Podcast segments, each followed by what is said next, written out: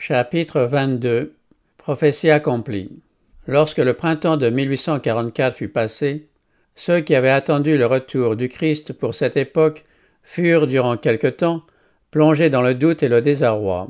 Le monde les considérait comme terrassés et convaincus de s'être attachés à une illusion. Cependant, la parole de Dieu restait leur source de consolation.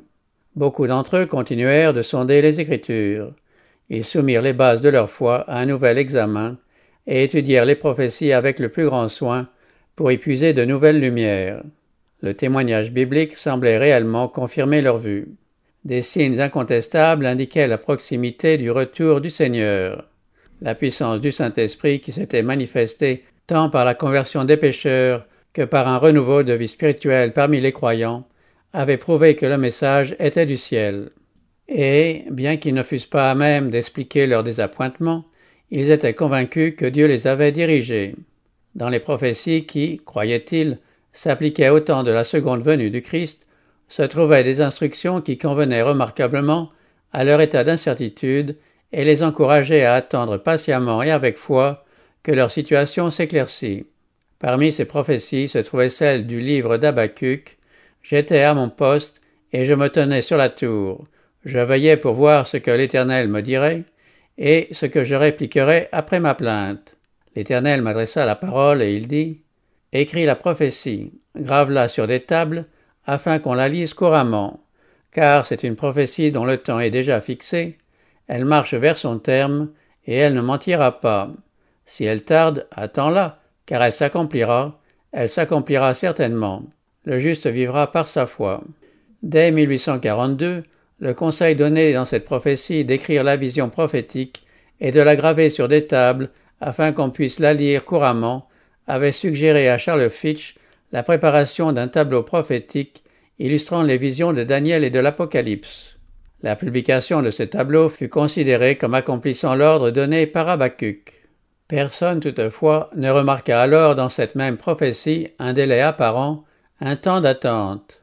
Après le désappointement, cette déclaration parut très significative, car c'est une prophétie dont le temps est déjà fixé, elle marche vers son terme, et elle ne mentira pas. Si elle tarde, attends-la, car elle s'accomplira, elle s'accomplira certainement, le juste vivra par sa foi. Le fragment suivant de la prophétie d'Ézéchiel était aussi une source de force et de consolation pour les croyants. La parole de l'Éternel me fut adressée en ces mots.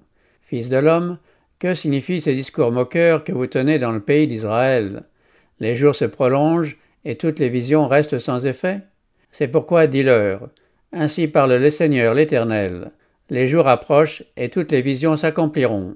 Je parlerai, ce que je dirai s'accomplira et ne sera plus différé. Voici, la maison d'Israël dit Les visions qu'il a ne sont pas près de s'accomplir, il prophétise pour des temps éloignés. C'est pourquoi dis-leur ainsi parle le Seigneur l'Éternel.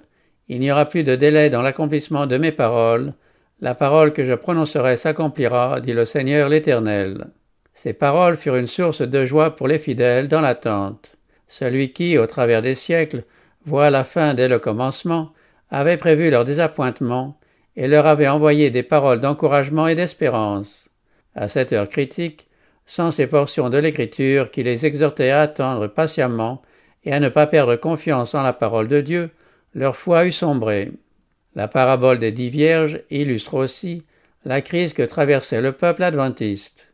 En réponse à cette question des disciples, quel sera le signe de ton avènement et de la fin du monde, le Sauveur avait esquissé à grands traits l'histoire du monde et de l'Église depuis sa première venue jusqu'à son retour.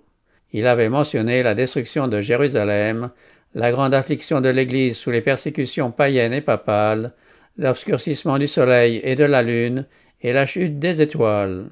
Parlant ensuite de l'établissement de son royaume, Jésus leur avait donné une parabole représentant les deux catégories de personnes qui attendraient sa venue.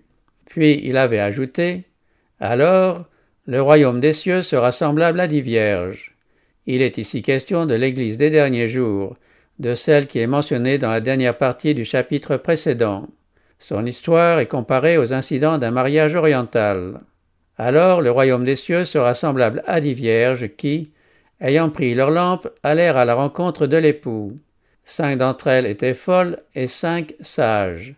Les folles, en prenant leurs lampes, ne prirent point d'huile avec elles, mais les sages prirent avec leurs lampes de l'huile dans des vases. Comme l'époux tardait, toutes s'assoupirent et s'endormirent. Au milieu de la nuit, on cria Voici l'époux, allez à sa rencontre. Pour les croyants de 1844, la venue de l'époux représentait le retour de Jésus, annoncé par le message du premier ange. Le grand mouvement de réforme opéré par la proclamation de ce retour correspondait aux dix vierges allant à la rencontre de l'époux. Cette parabole représente deux classes de personnes. Toutes les vierges avaient pris leur lampe, l'écriture sainte, et étaient sorties pour aller à la rencontre de l'époux. Mais tandis que les folles, en prenant leur lampe, n'avaient pas fait provision d'huile, les sages avaient pris avec leurs lampes de l'huile dans des vases. Ces dernières avaient reçu la grâce de Dieu, la puissance régénératrice et lumineuse du Saint-Esprit, qui fait de sa parole une lampe à nos pieds et une lumière sur notre sentier. Elles avaient étudié les Écritures dans la crainte de Dieu pour y découvrir la vérité et rechercher avec ardeur un cœur pur et une vie sainte. Leur expérience religieuse était personnelle et leur foi en Dieu et en sa parole était telle que ni les désappointements ni les délais ne pouvaient la renverser. Les autres vierges, en prenant leur lampe, n'avaient point pris d'huile avec elles. Le message solennel qu'elles venaient d'entendre avait excité leur crainte, mais elles s'étaient reposées sur la foi de leurs frères. Elles s'étaient contentées de la lumière vacillante de leurs émotions, sans avoir parfaitement compris la vérité, et sans que l'œuvre réelle de la grâce se fût opérée dans leur cœur. Elles étaient allées au devant de l'époux, dans la joyeuse perspective d'une récompense immédiate, mais nullement préparées à un délai ou à une déception. Quand vint l'épreuve, leur lumière pâlit et leur foi les abandonna.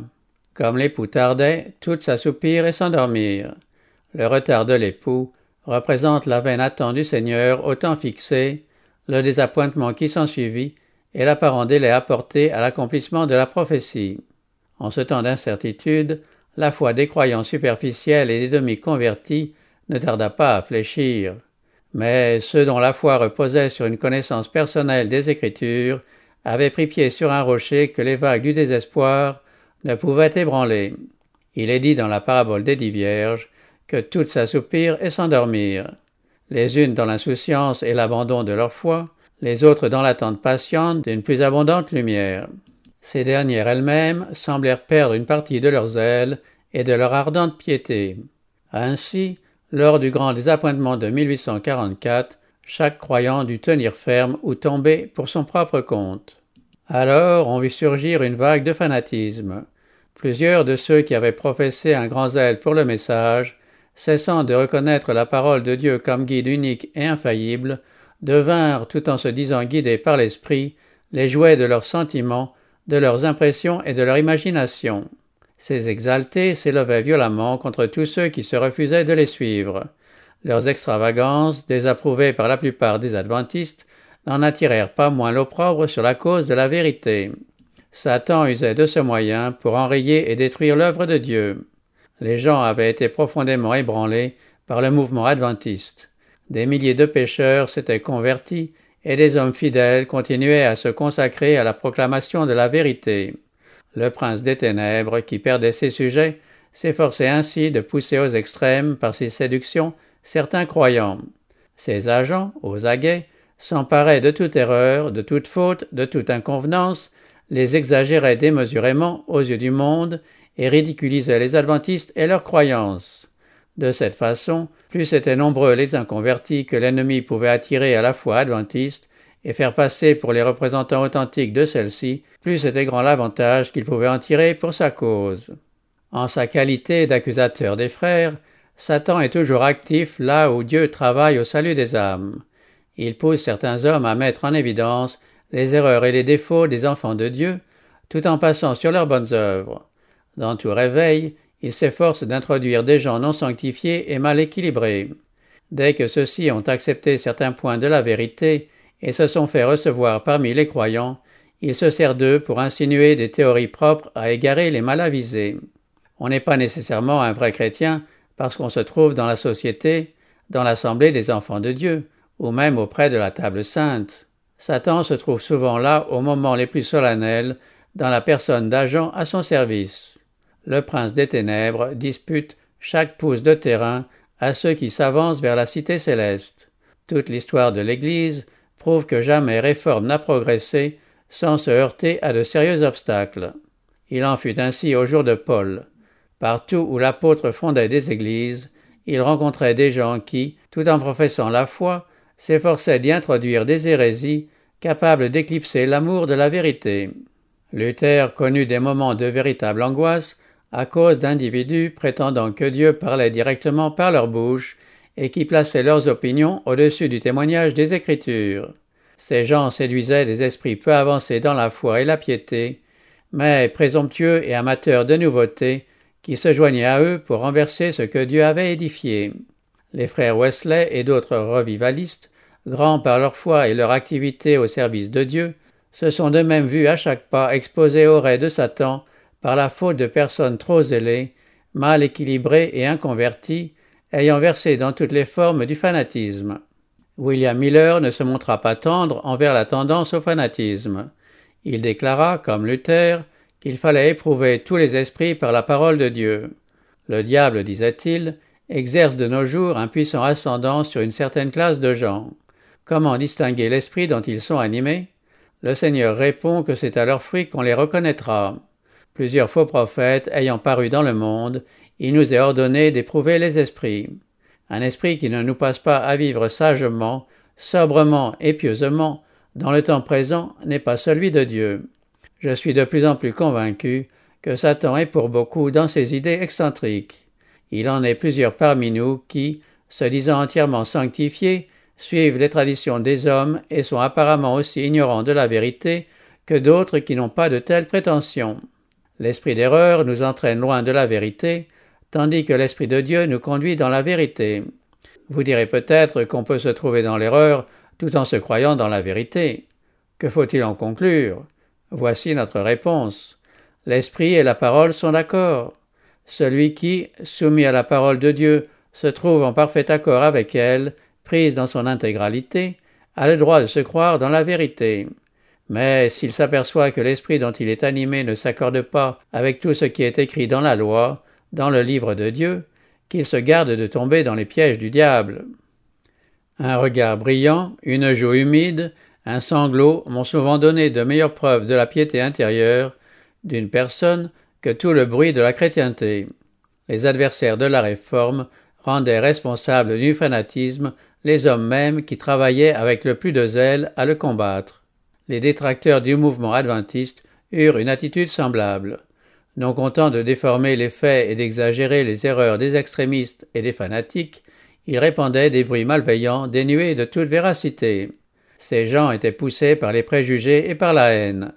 La proclamation de l'imminence du retour du Christ troublait leur paix. Ils craignaient que ce message ne fût vrai, tout en espérant qu'il n'en fût rien. Tel était le secret de leur guerre contre les adventistes et leurs croyances. Le fait que quelques fanatiques s'étaient introduits dans les rangs des adventistes n'était pas une raison plus plausible de prendre parti contre ce mouvement que la présence de fanatiques et de séducteurs dans l'Église au jour de Paul ou de Luther ne fut un motif de condamner l'œuvre de l'apôtre et celle du réformateur. Que le peuple de Dieu se réveille et entreprenne une œuvre sérieuse de conversion et de réforme, qu'ils sont les Écritures pour y trouver la vérité telle qu'elle est en Jésus, qu'ils se consacrent entièrement à Dieu, et l'on ne tardera pas à voir Satan, toujours sur le qui-vive, manifester sa puissance par toute espèce de séduction et appeler à son aide tous les anges déchus de son empire. Le fanatisme et la division ne furent pas engendrés par la proclamation de la seconde venue du Christ. Ces manifestations apparurent dans le courant de l'été de 1844, alors que les adventistes étaient dans le doute et la perplexité quant à leur position. La proclamation du message du premier ange et du cri de minuit avait eu pour effet direct de combattre le fanatisme et la dissension. La concorde régnait parmi ceux qui participaient à cette œuvre solennelle. Ils avaient le cœur débordant d'amour les uns pour les autres, ainsi que pour celui qu'ils espéraient voir sous peu. Leur foi et leur bienheureuse espérance les élevaient au-dessus de toute influence humaine et leur servaient de bouclier contre les assauts de Satan. Comme l'époux tardait, toutes s'assoupirent et s'endormirent.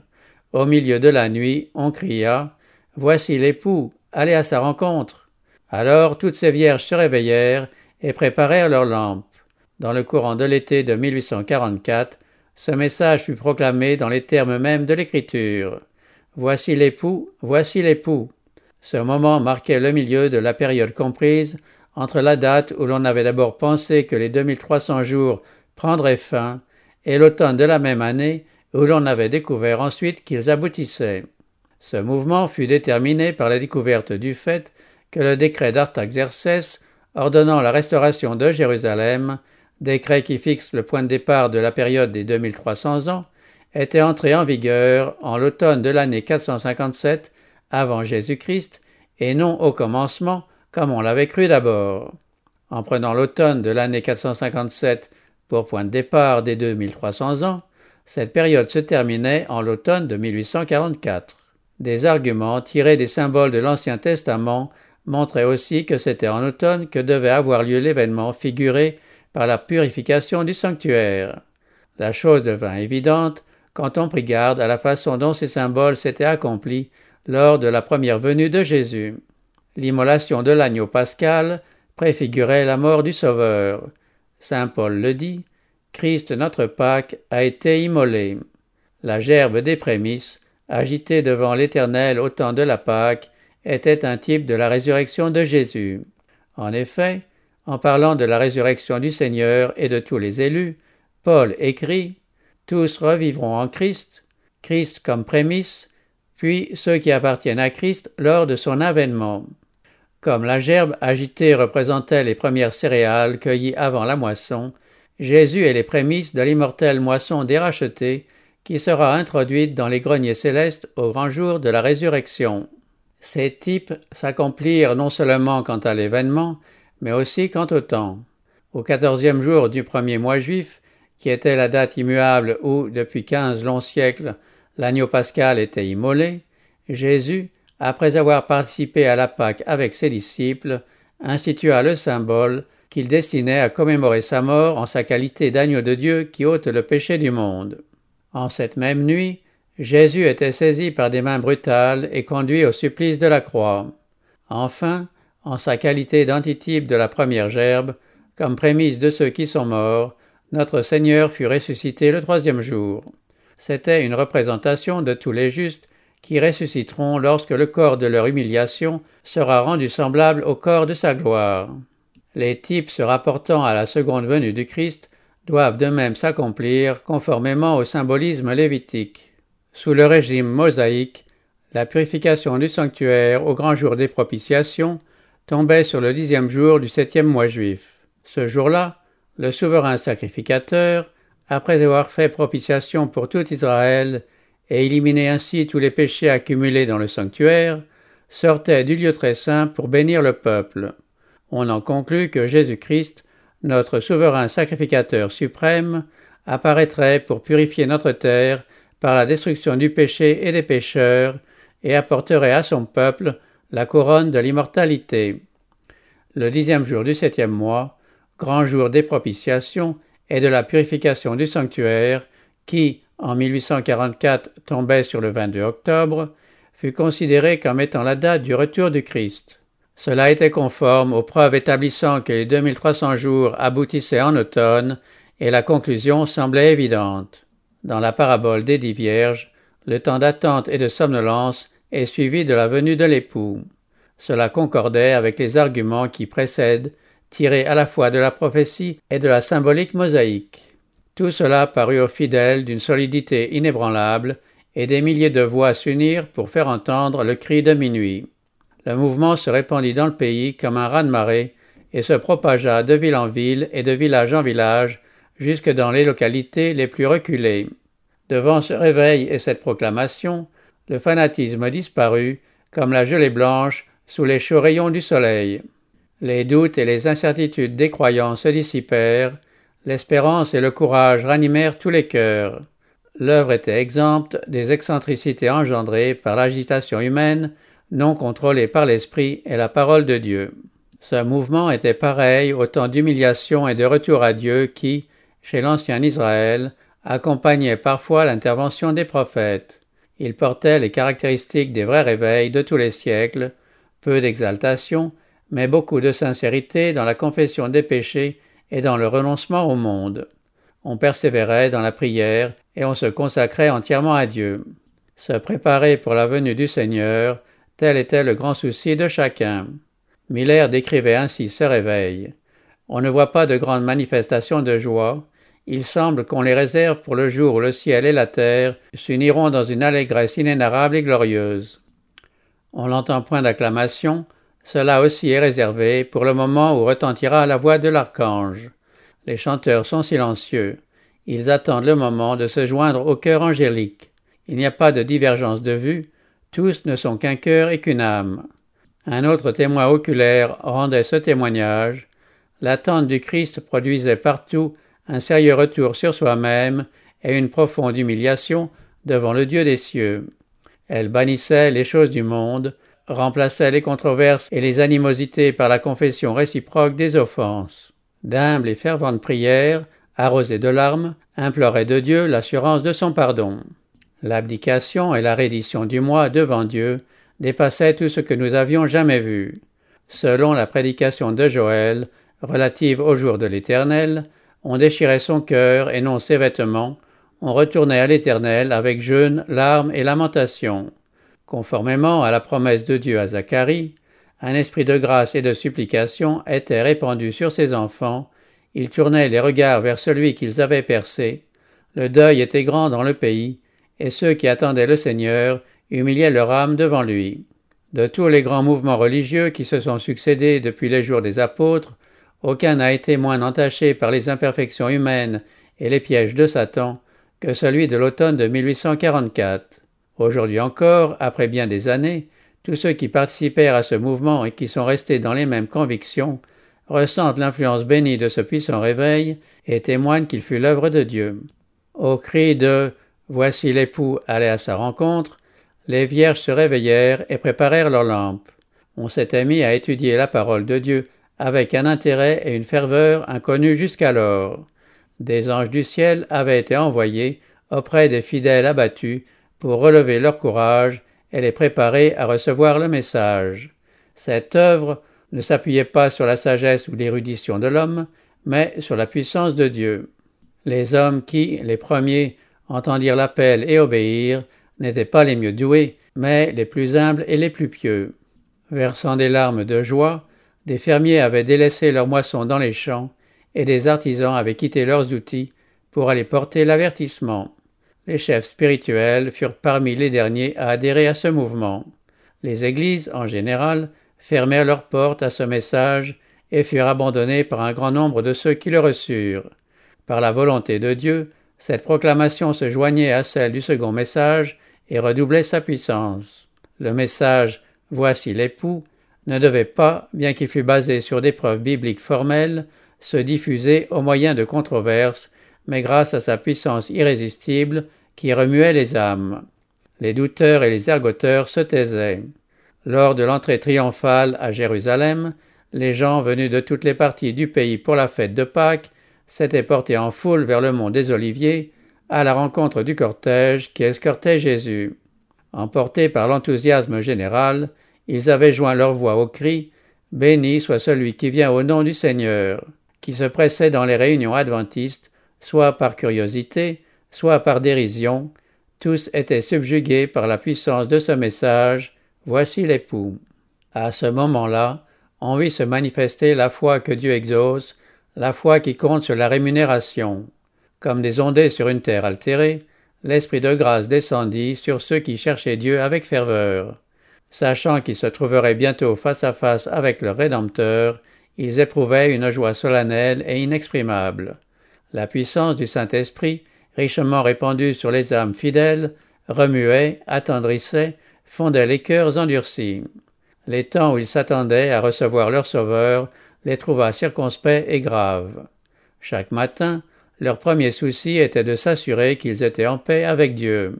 Ils priaient beaucoup les uns avec les autres et les uns pour les autres, se réunissant fréquemment dans des lieux retirés pour entrer en communion avec Dieu. Des champs et des bosquets montaient vers le ciel des louanges et des supplications. L'approbation du Seigneur leur était plus précieuse que la nourriture corporelle. Si quelques nuages venaient obscurcir leur âme, ils n'avaient ni trêve ni repos qu'il ne fût dissipé. Le témoignage intime du pardon divin les faisait aspirer à contempler celui qu'ils adoraient. Mais une nouvelle déception attendait les fidèles. Le temps fixé passa, et bien qu'ils l'eussent attendu avec une confiance inébranlable, le Sauveur n'était pas venu. Ils éprouvèrent alors une douleur semblable à celle que ressentit Marie lorsqu'elle vit que le tombeau du Seigneur était vide, et qu'elle s'écria en sanglotant Ils ont enlevé mon Seigneur, et je ne sais où ils l'ont mis. La foule des incrédules, en proie à une terreur secrète à la pensée que le message pût être vrai, avait observé une certaine réserve, et ce sentiment ne disparut pas aussitôt après la date fatidique. Ils n'osèrent pas, tout d'abord, devant ces gens plongés dans la tristesse, se prévaloir de leur triomphe. Mais, ne voyant paraître aucun signe de la colère de Dieu, ils s'enhardirent et donnèrent libre cours aux moqueries et aux sarcasmes. Beaucoup de ceux qui avaient prétendu croire au retour du Christ renoncèrent à leur foi. Quelques-uns qui avaient affiché une grande assurance étaient tellement blessés dans leur amour-propre qu'ils auraient voulu se retirer du monde. Comme Jonas, ils murmuraient contre Dieu, la mort leur paraissait préférable à la vie. Ceux qui avaient fait reposer leur foi sur les opinions des autres et non sur la parole de Dieu étaient maintenant prêts à changer de croyance. Les moqueurs attirèrent les faibles et les lâches dans leur rang, et tous s'unirent pour affirmer que désormais il n'y avait plus de raison de craindre ou d'attendre quoi que ce fût. Le temps avait passé, le Seigneur n'était pas revenu et le monde pouvait rester tel quel encore des milliers d'années. Les croyants sincères avaient tout abandonné pour leur Sauveur. Jouissant de sa présence comme jamais auparavant, ils étaient convaincus d'avoir donné au monde l'avertissement suprême. S'attendant à être bientôt reçus auprès de leur divin maître et des anges, ils s'étaient presque entièrement retirés de la société de ceux qui avaient refusé le message. Ils avaient fait monter vers le ciel cette prière ardente Viens Seigneur Jésus, et il n'était pas venu. Reprendre le harnais des tracas et des soucis de la vie, et surtout affronter les lazis et les railleries d'un monde profane, c'était pour leur foi et leur patience une épreuve effrayante. Pourtant cette déception n'était pas aussi grande que l'avait été celle des disciples lorsque le Sauveur était entré triomphalement dans Jérusalem. Croyant leur maître sur le point de prendre possession du trône de David, et de délivrer Israël de ses oppresseurs, débordant de joie, ils avaient rivalisé de zèle pour honorer leur roi. Plusieurs avaient fait de leurs vêtements ou de branches de palmier un tapis sur son chemin. Dans leur enthousiasme, ils avaient poussé cette joyeuse acclamation Hosanna au fils de David. Quand les pharisiens, troublés et irrités par ces joyeuses manifestations, avaient invité Jésus à reprendre ses disciples, il leur avait répondu S'ils se taisent, les pierres crieront. Cette scène prédite devait s'accomplir, et la joie des disciples, bien qu'ils allassent au devant de la plus cruelle des illusions, réalisa le dessein de Dieu. En effet, quelques jours après cette scène, ils voyaient l'effondrement de leurs espérances devant leur Sauveur agonisant sur la croix, puis couché dans la tombe.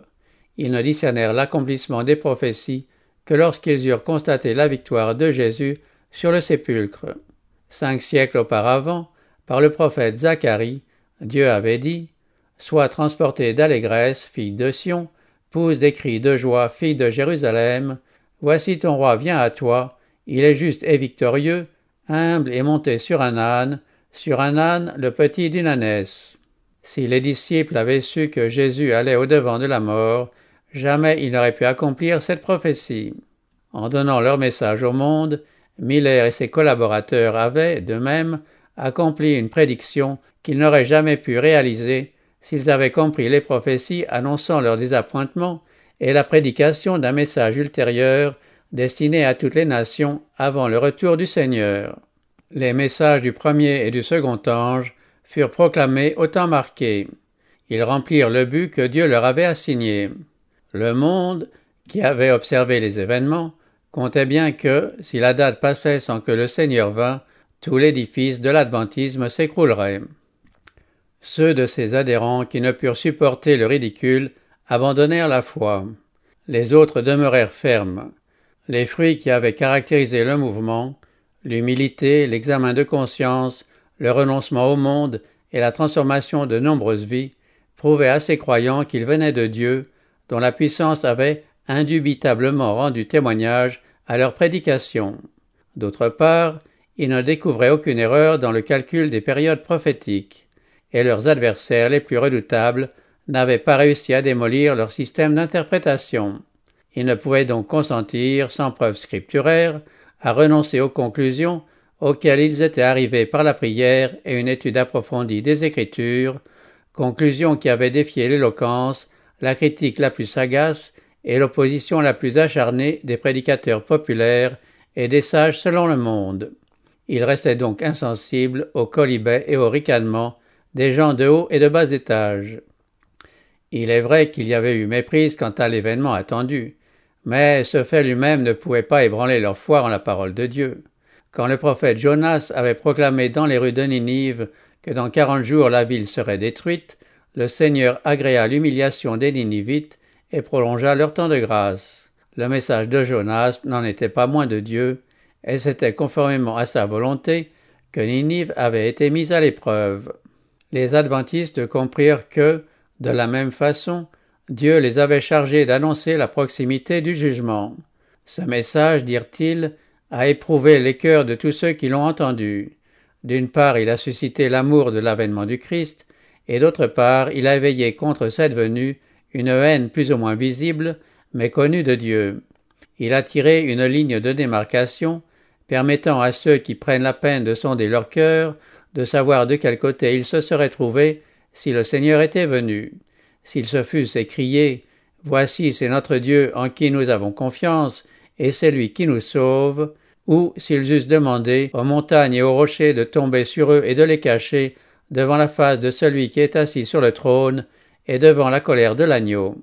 De cette façon, croyons-nous, Dieu a éprouvé la foi de son peuple afin de démontrer si, devant une crise, ce peuple abandonnerait le poste où il l'avait placé, ou si, tournant le dos au monde, il s'appuierait avec une confiance inébranlable sur la parole de Dieu. Les sentiments de ceux qui conservaient l'assurance que Dieu les avait dirigés dans les circonstances qu'ils venaient de traverser sont ainsi exprimés par William Miller. Si je devais recommencer ma vie, écrivait cet homme de Dieu, avec les preuves que j'avais alors en main, je devrais, pour rester honnête devant le Seigneur et devant les hommes, refaire ce que j'ai fait. Je considère mes vêtements comme nets du sang de mes semblables. J'ai le sentiment d'avoir fait tout ce qui dépendait de moi pour n'être en rien responsable de leur condamnation. Quoique deux fois désappointé dans mes espérances, je ne suis ni abattu ni découragé. Mon espérance dans le retour du Seigneur est aussi forte que jamais. Je n'ai fait que ce que j'ai considéré comme étant mon devoir après des années d'études approfondies. Si je me suis trompé, c'est en voulant manifester de la charité, de l'amour à mes semblables, et en cherchant à accomplir mon devoir envers Dieu. Une chose est bien certaine, ce que j'ai prêché, je l'ai cru, et Dieu a été avec moi. Sa puissance a été manifeste, et beaucoup de bien en est résulté.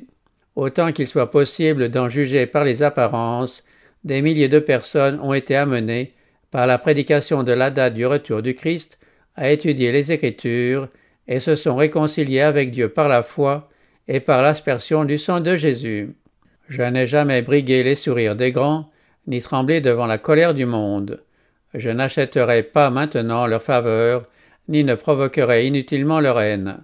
Je ne leur demanderai jamais de m'épargner la vie, ni ne refuserai, j'espère, de la sacrifier si Dieu le jugeait à propos. Dieu ne délaissa pas son peuple. Son esprit continua de reposer sur ceux qui ne rejetèrent pas inconsidérément la lumière qu'ils avaient reçue et ne se tournèrent pas contre le mouvement adventiste. On trouva dans l'épître aux Hébreux des paroles d'encouragement et d'avertissement à l'adresse des enfants de Dieu éprouvés et dans l'attente à cette heure de crise. N'abandonnez donc pas votre assurance à laquelle est attachée une grande rémunération, car vous avez besoin de persévérance afin qu'après avoir accompli la volonté de Dieu, vous obteniez ce qui vous est promis. Encore un peu, un peu de temps, celui qui doit venir viendra, et il ne tardera pas, et mon juste vivra par la foi. Mais s'il se retire, mon âme ne prend pas plaisir en lui. Nous, nous ne sommes pas de ceux qui se retirent pour se perdre, mais de ceux qui ont la foi pour sauver leur âme. Cette exhortation est adressée à l'Église des derniers jours, car il est dit Encore un peu, un peu de temps. Celui qui doit venir viendra, et il ne tardera point. En outre, on y remarque l'annonce voilée d'un retard apparent.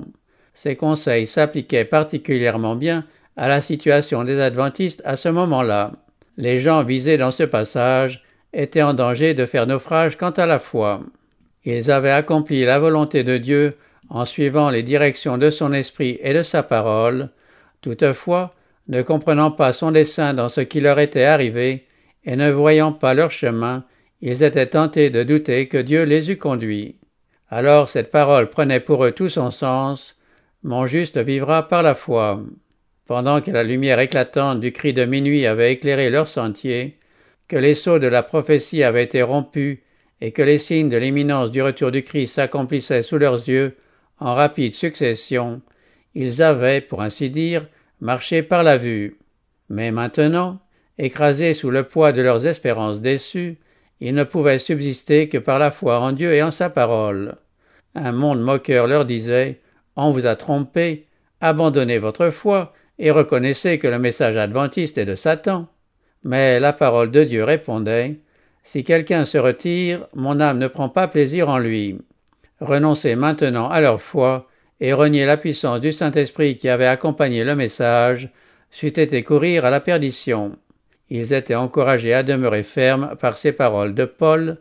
N'abandonnez donc pas votre assurance, car vous avez besoin de persévérance. Encore un peu, un peu de temps, celui qui doit venir viendra, et il ne tardera pas. Leur seule sécurité était de serrer précieusement la lumière que Dieu leur avait déjà donnée, de retenir fermement ses promesses, de persévérer dans l'étude de sa parole, et d'attendre patiemment de nouvelles lumières.